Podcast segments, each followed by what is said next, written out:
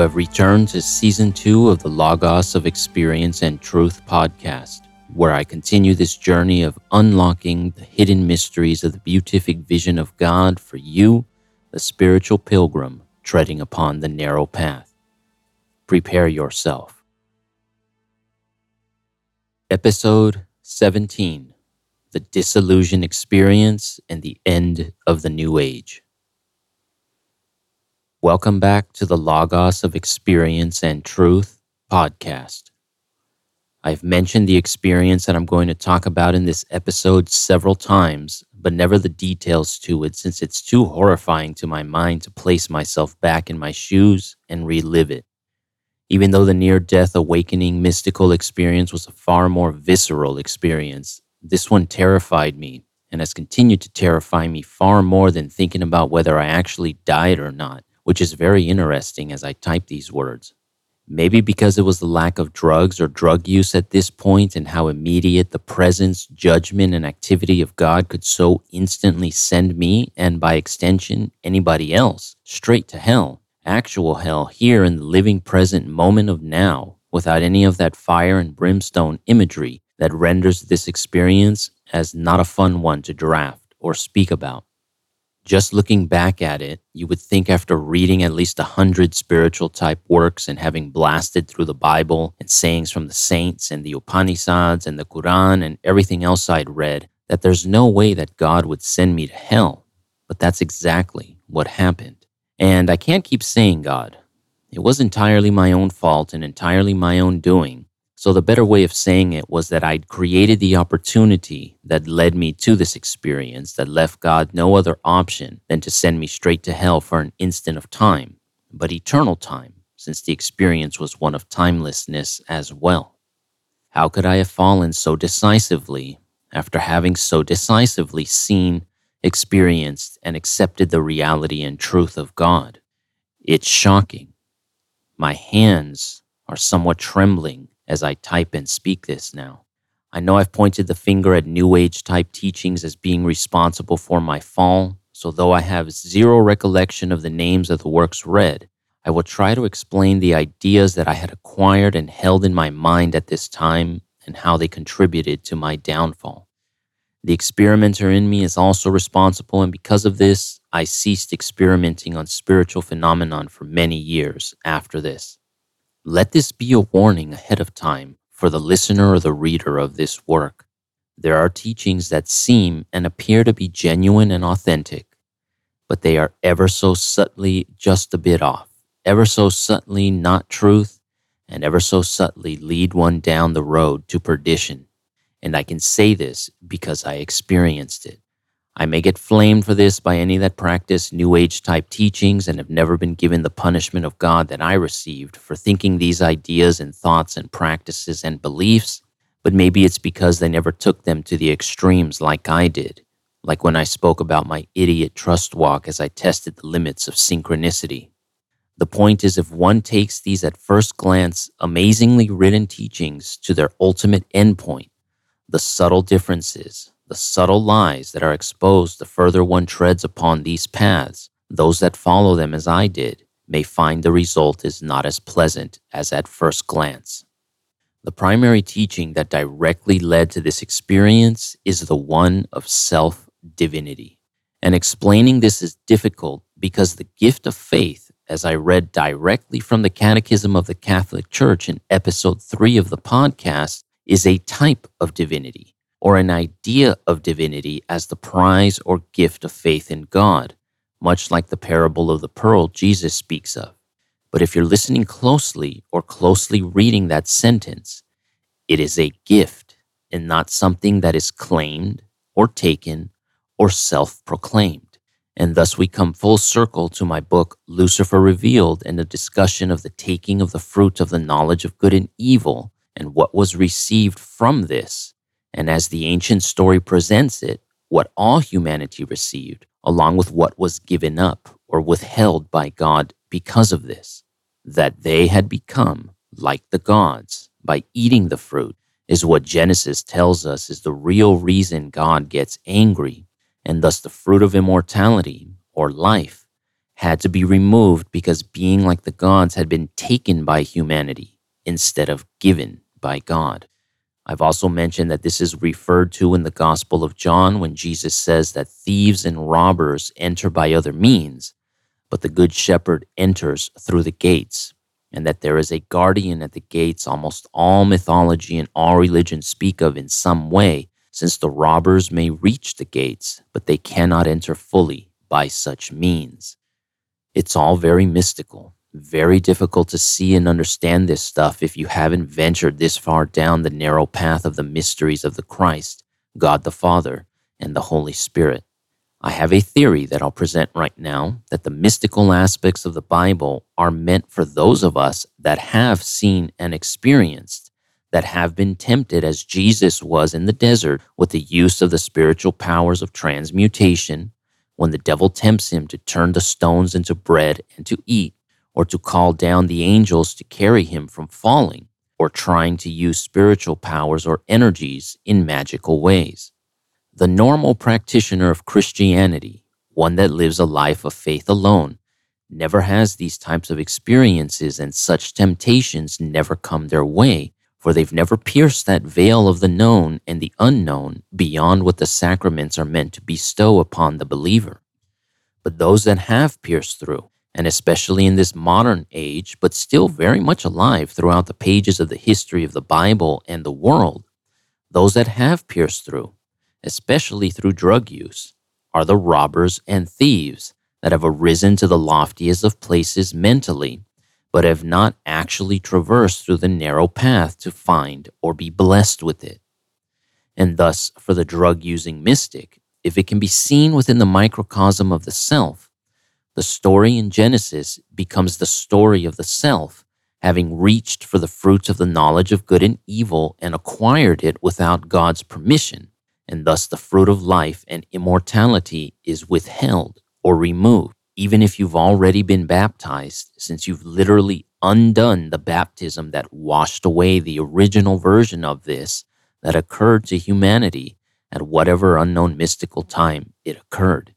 I know there's different ideas regarding this within different sects of Christianity of whether salvation can be lost or not.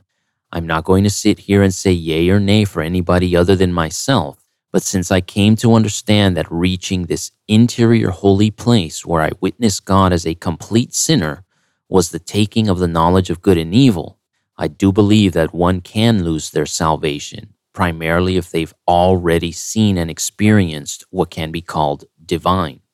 If you know any of the inner theology around the devil, or the reason why the devil is cast out eternally, you will see the similarity to what I'm trying to illustrate here. Only difference, at least in that case, is that since the devil was an eternal being, the choice to turn away from God was an eternal choice. Or even if we gained salvation through baptism, experienced God, and turned away from God, we are still capable of receiving forgiveness if we turn back to God, for we are mortal.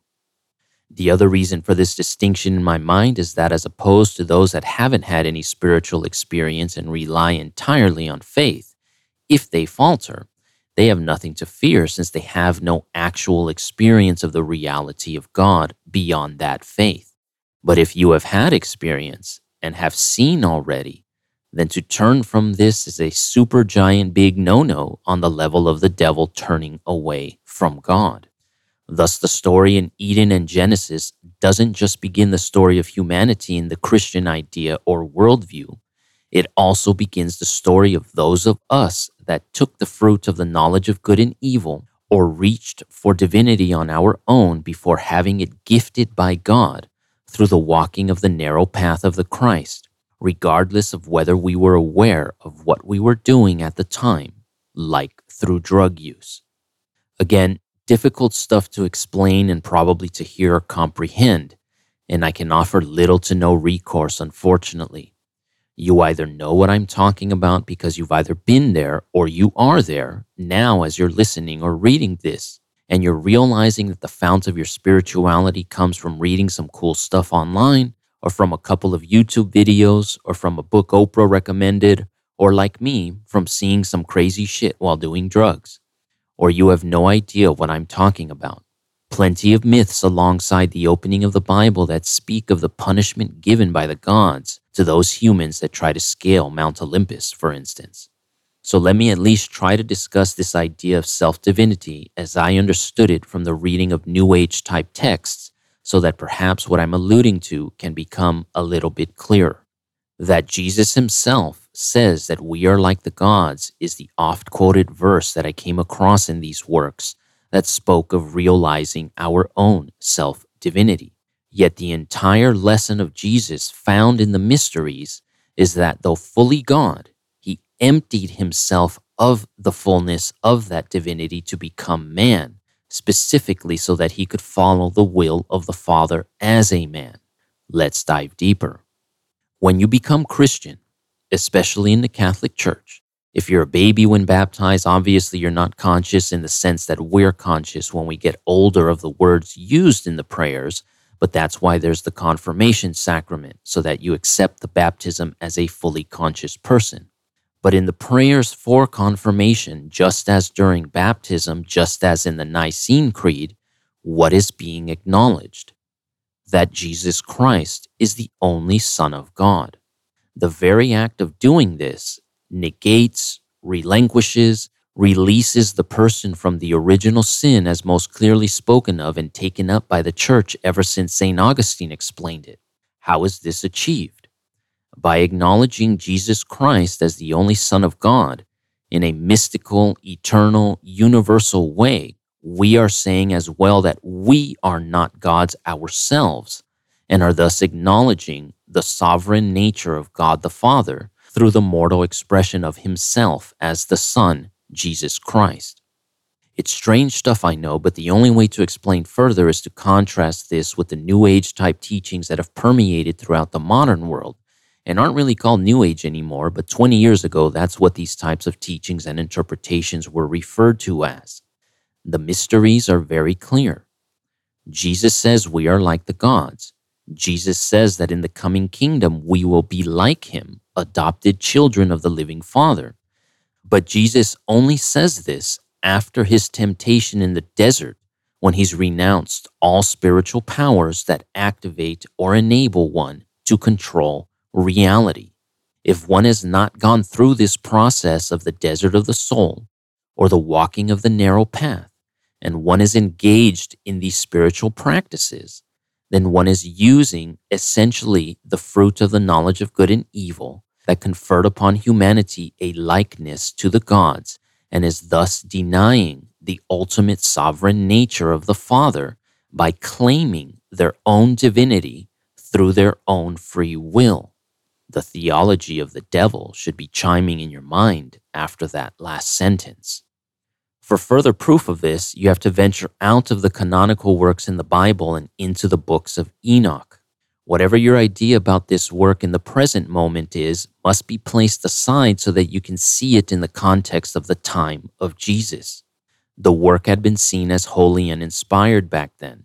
I think, if I remember correctly, several copies of Enoch were found in the Qumran tombs of the Essenes where the Dead Sea Scrolls have been found. So the ideas found within this work were the ideas present in the minds of those that came before Jesus, those that came after, and most likely Jesus himself. In it, it says that the lawlessness that God refers to in the Bible in the start of the Noah story, or the reason for bringing the flood, is all manner of esoteric magical practices like divination, soothsaying, fortune telling, etc., that were taught essentially by angels, evil angels, to mankind.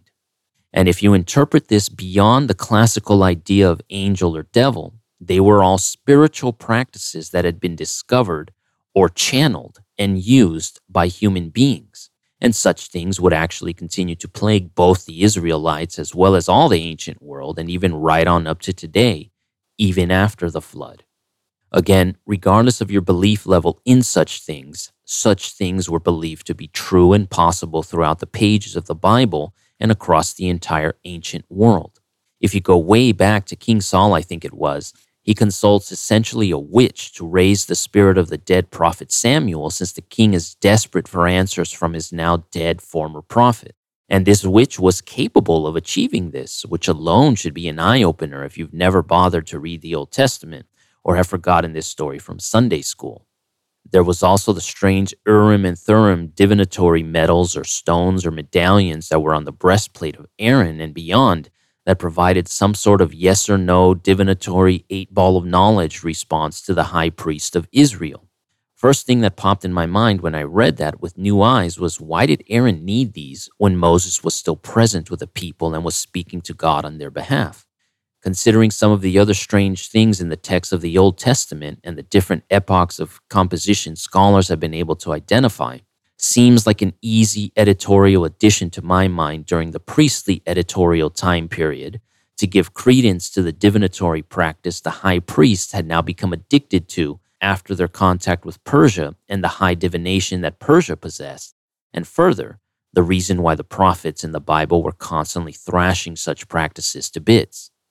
So, the modern idea of being self divine or realizing your divinity, which, as you can see, isn't really a modern idea, is that understanding the concept and bringing it into your conscious mind will awaken the divine consciousness within and thus grant one divinity.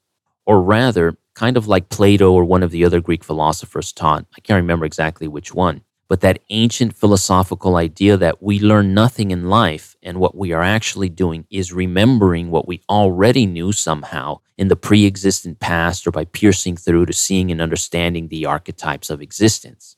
Those familiar with the Gnostic texts will see the similarity to this idea, remembering that we are light beings or a fragment of the eternal that has been speckled across the face of the earth and the act of remembering this through gnosis releases this enchained speckle of the eternal from the mortal and returns it to the eternal upon death. Much the same is taught in the Eastern religions, though with different language and variations, of course. But the West, to my eyes at least, seems to have always been far more obsessed with humans, especially humans of high station being called gods. The pharaohs of Egypt considered themselves gods. Caesar, after his death, was called a god, and then all Caesars afterwards were also seen as living gods. This might also be why in the Old Testament Moses himself is referred to as God in a couple instances that can be real head scratchers when you come across these passages if they haven't been edited out in a weak translation. Several of the Greek philosophers, especially Pythagoras, was seen as a god after his death. And as I stated earlier, the Catechism of the Church even teaches that there's a type of divine life that is achieved or lived or blessed upon when one enters the kingdom of heaven or has experienced a beatific vision that could be seen and or render such a person as being a type of God, since such a person is now placed in heaven, just with a different name in the church as that of a saint. I'm trying to lay each of these things so that you can see the subtle differences that I was referring to. While living, being called a god, or after death, being called a god or a saint. Being born into royalty and somehow automatically being conferred with the title of a god, or having lived a rigorous life of devotion and study as Pythagoras or St. Anthony of the Desert, and in turn, those generations afterwards calling them a god or a saint smoking some dope and seeing the invisible realities, and suddenly you've become a self help guru that has self realized divinity, or constant daily meditation and the rigor of a devotional life and abandonment of the spiritual powers to receive the mystical experience as blessing and gift that essentially accomplishes what all have spoken of as the prize of spirituality.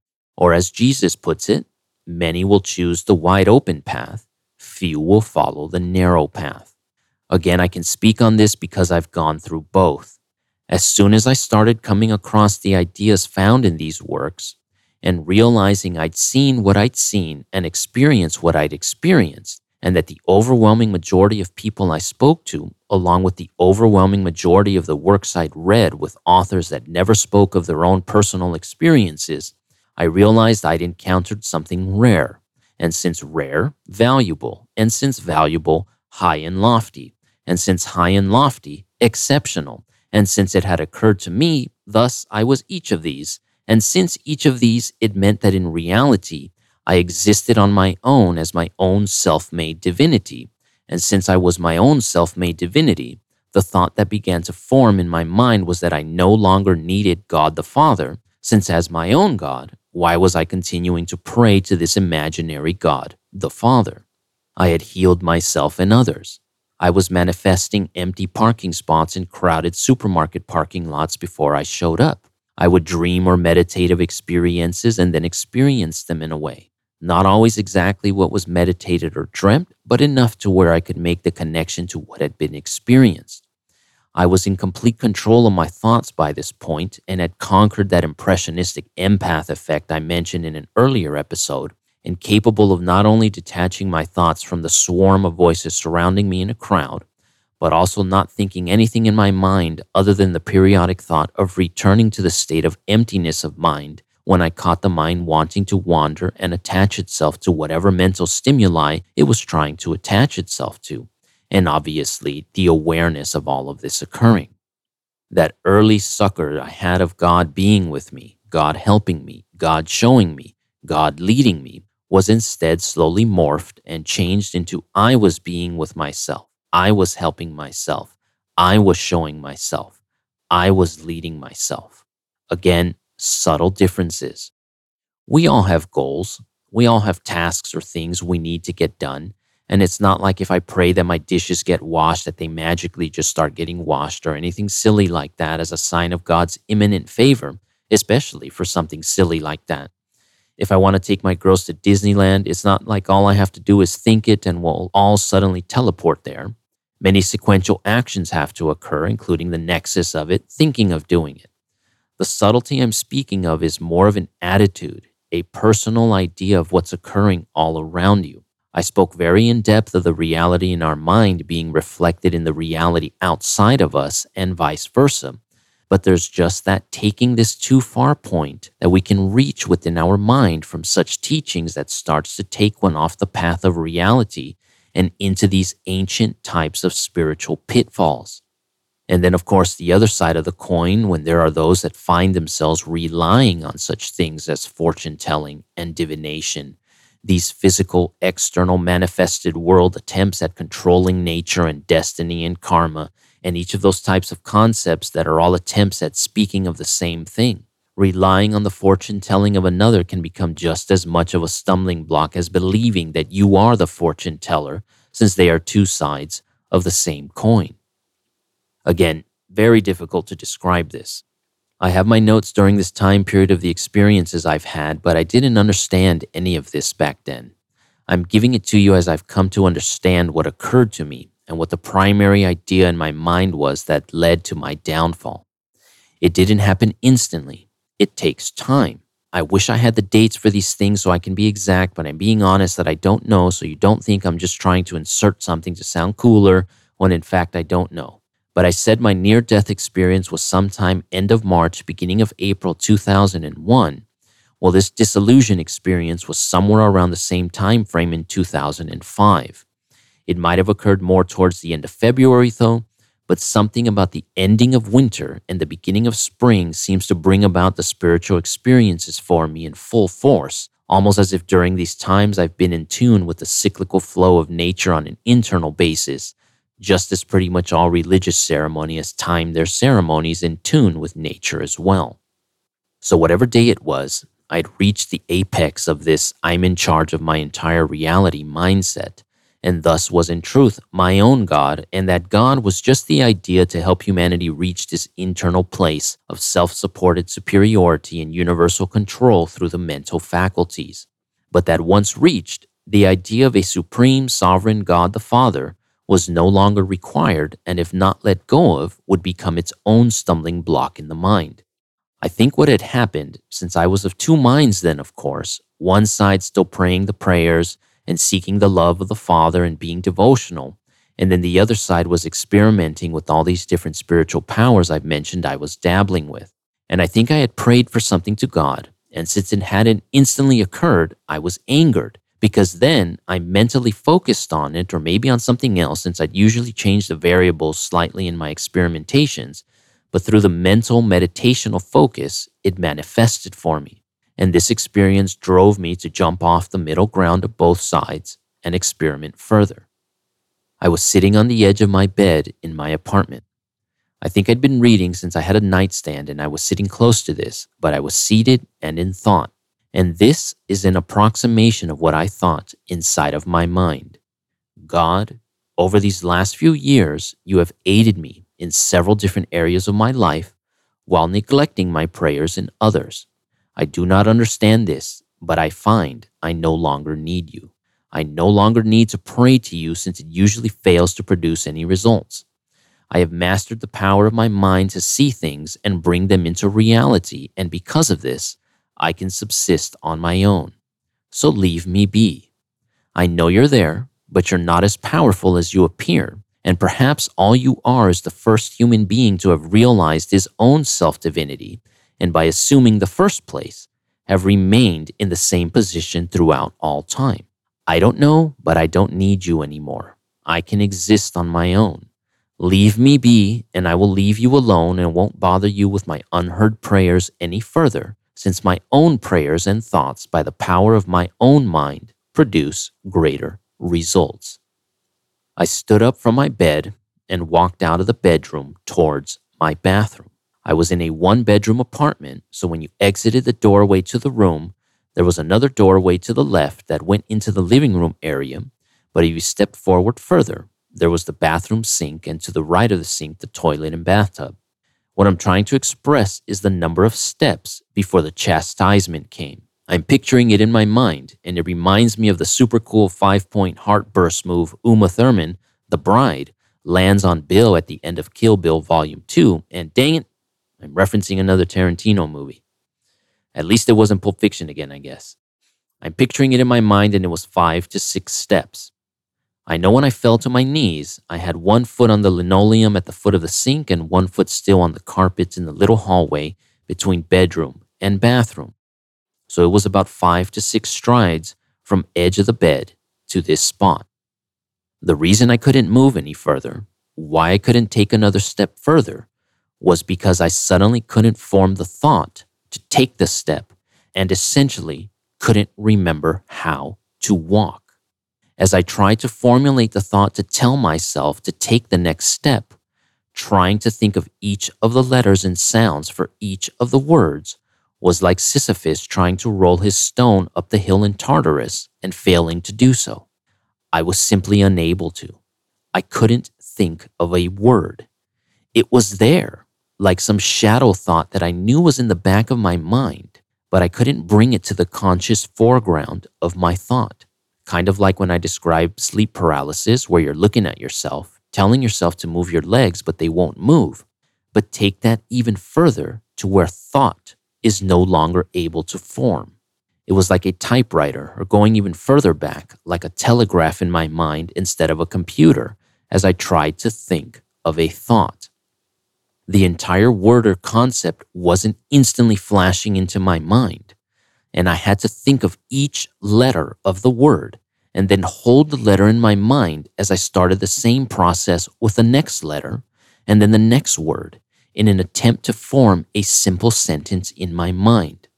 The mental exertion of this was extraordinary since I had to focus on holding the word just formed in my conscious thought as I fought to form the mental image of the next letter to the next word like holding something up against the wall as you fumble to pull a piece of tape out to tape it, or if you fumble to pull out a thumbtack from a little box of thumbtacks while not dropping what you're holding against the wall. I managed to think of the thought of what is going on, and I can fight this.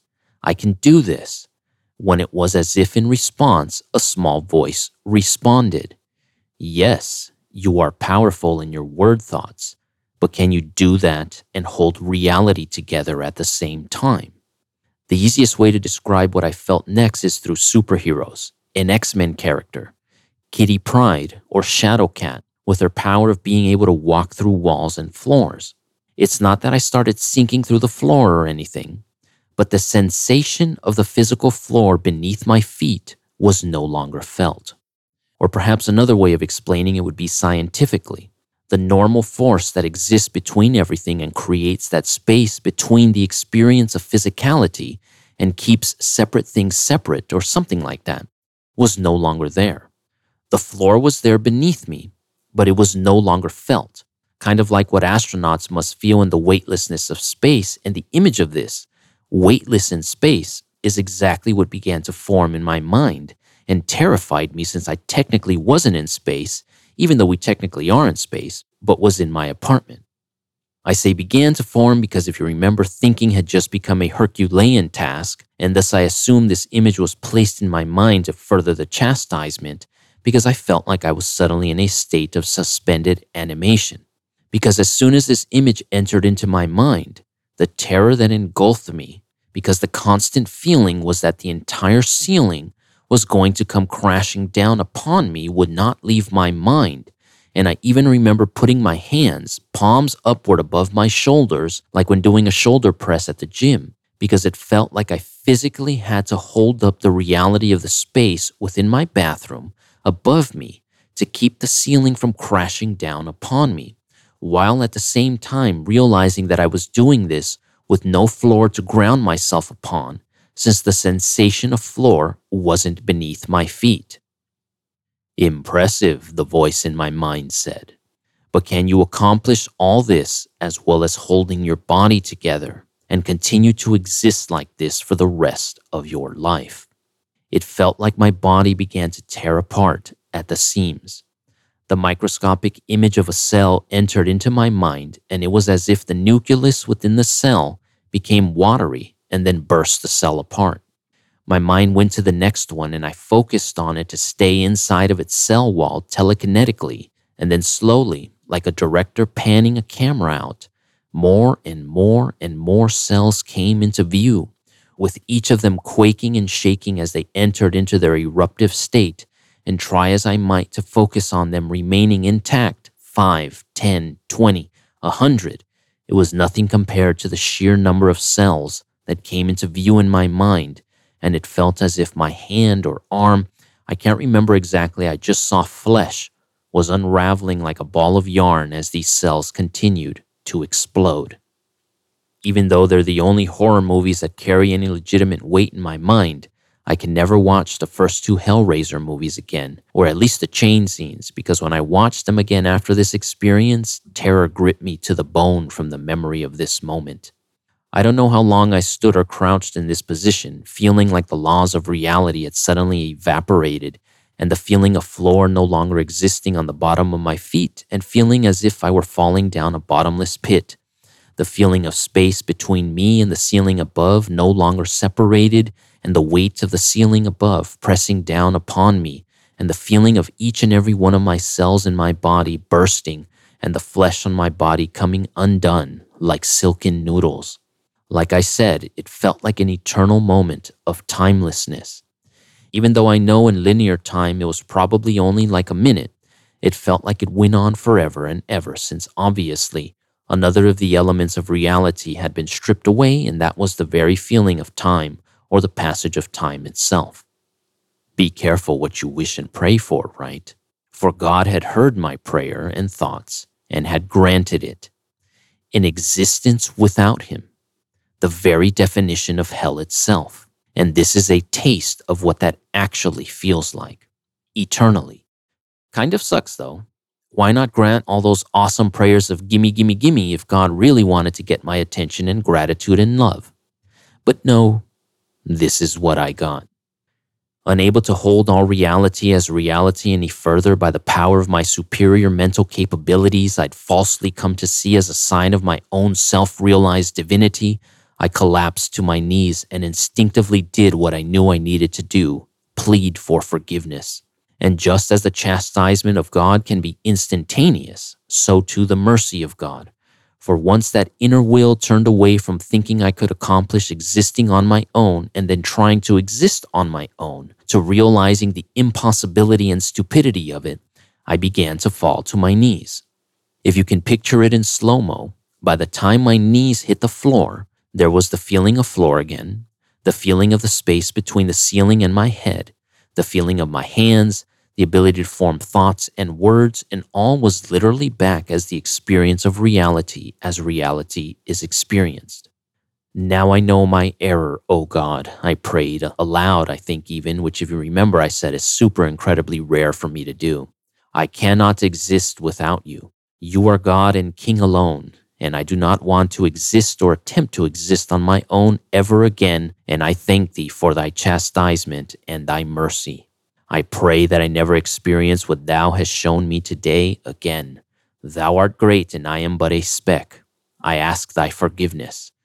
And yes, I was using thous and thys and thou art since I like the old school language compared to the contemporary. Terrifying experience, is it not? The immediacy is what always gets me when I remember this. At least the astronaut floating around in space knows there's nothing beneath or above them. They're just floating.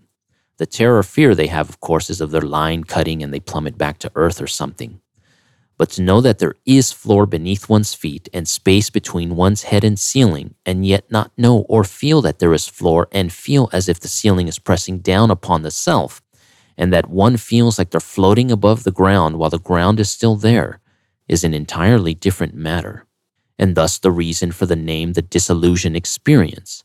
For it dissolved any and all concepts acquired regarding one's own or my own self realized divinity as being something that meant that it was entirely on my own or of my own doing and without the gift or blessing of a sovereign God the Father. And I will break from the general flow of this season of podcast and jump to explain this experience as I came to understand it 13 years later in 2018 after my more recent mystical experiences. I'll use science again to try to explain it. God is often compared to many things as a means of explaining his closeness to us. God is like this, or God is like that, or the Spirit is like this, or the Spirit is like that. One of those comparisons is the Spirit is like the air, everywhere yet invisible and constantly with us since we breathe ceaselessly. But a more modern concept, well, I guess not that modern anymore since it was conceived some time ago now, but a more apt quality or power of the universe to compare God to, based on this experience that I experienced, would be that of gravity. Since hopefully you understood that what was removed from my experience of reality was gravity, that God is like gravity, invisible yet present within and without all things, pressing upon and holding together all that is. Now, I have no idea if science has contemplated gravity in the internal of the microcosm of the human being, but this experience showed me that gravity, whatever the minute details of its force or power, or however it's referred to in science, gravity works within the mind and is the glue within thought and memory that allows thought and memory to stick or glue together. So, removing gravity, just as science says, or removing God, just as all religions say, would literally tear apart the very fabric of reality. Perhaps this is why gravity has not been able to be combined yet with the other laws of science pertaining to the theory of everything, since they're still trying to leave God out. I don't know. So, what led me to consider that this experience I had, or that which was removed from my experience of reality, was gravity? I mentioned my dream or vision of the woman that called me and asked me a series of weird questions, and then I never heard from her again and that I had a similar dream later on and was able to match it to one of the myths of antiquity. Well, after writing down that dream and having my mind explode when I realized the myth that had been created to explain this particular dream or experience, I was contemplating what other experiences I had that could be compared to or seen within other myths, legends, or stories. But I had to go to work, and I'll tell you how the realization came to me through synchronization. This dissolution experience, obviously being one of my primary spiritual experiences, I had recalled it and had it in my mind as I was driving down towards the freeway to start my commute to work. I had just passed Lincoln Street, driven past the McDonald's that's on the corner, and hit the traffic that always starts right there as you crawl your way to the freeway entrance. I think I was next to the Denny's that's in this shopping area when a big rig drove by and I saw and read the logo the company uses, and I'm pretty sure my jaw dropped and I screamed out a holy shit or a por Dios santo or another cry of exclamation followed with the what else are you going to show me on this day when I read that logo because if seeing the myth of old in my dream from the night before hadn't exploded my mind, seeing the myth that I now knew must have been a similar experience some poor dumbass like myself had gotten him or herself into in the Greek land before time was a nuclear warhead dropped into my head. The name of the trucking company was Atlas. And if you don't remember the myth of Atlas, his punishment for defying Zeus in the battle between gods and titans in the classical Greek myths was that the entire world was placed upon his shoulders and that he forever had to hold it up. The entire weight of the world can easily be seen as an ancient expression of the modern scientific expression of gravity. This was considered a type of hell that had been placed upon Atlas. Hopefully, you can see the connection between the ancient Greek myth and the dissolution experience I just described. If not, then I guess I just suck at explaining these things which I suppose can be forgiven since all say it's ridiculously difficult to explain such things. And I will leave you with that to ponder upon. I hope you are enjoying this rabbit hole that I am taking you down and into. What further mysteries await?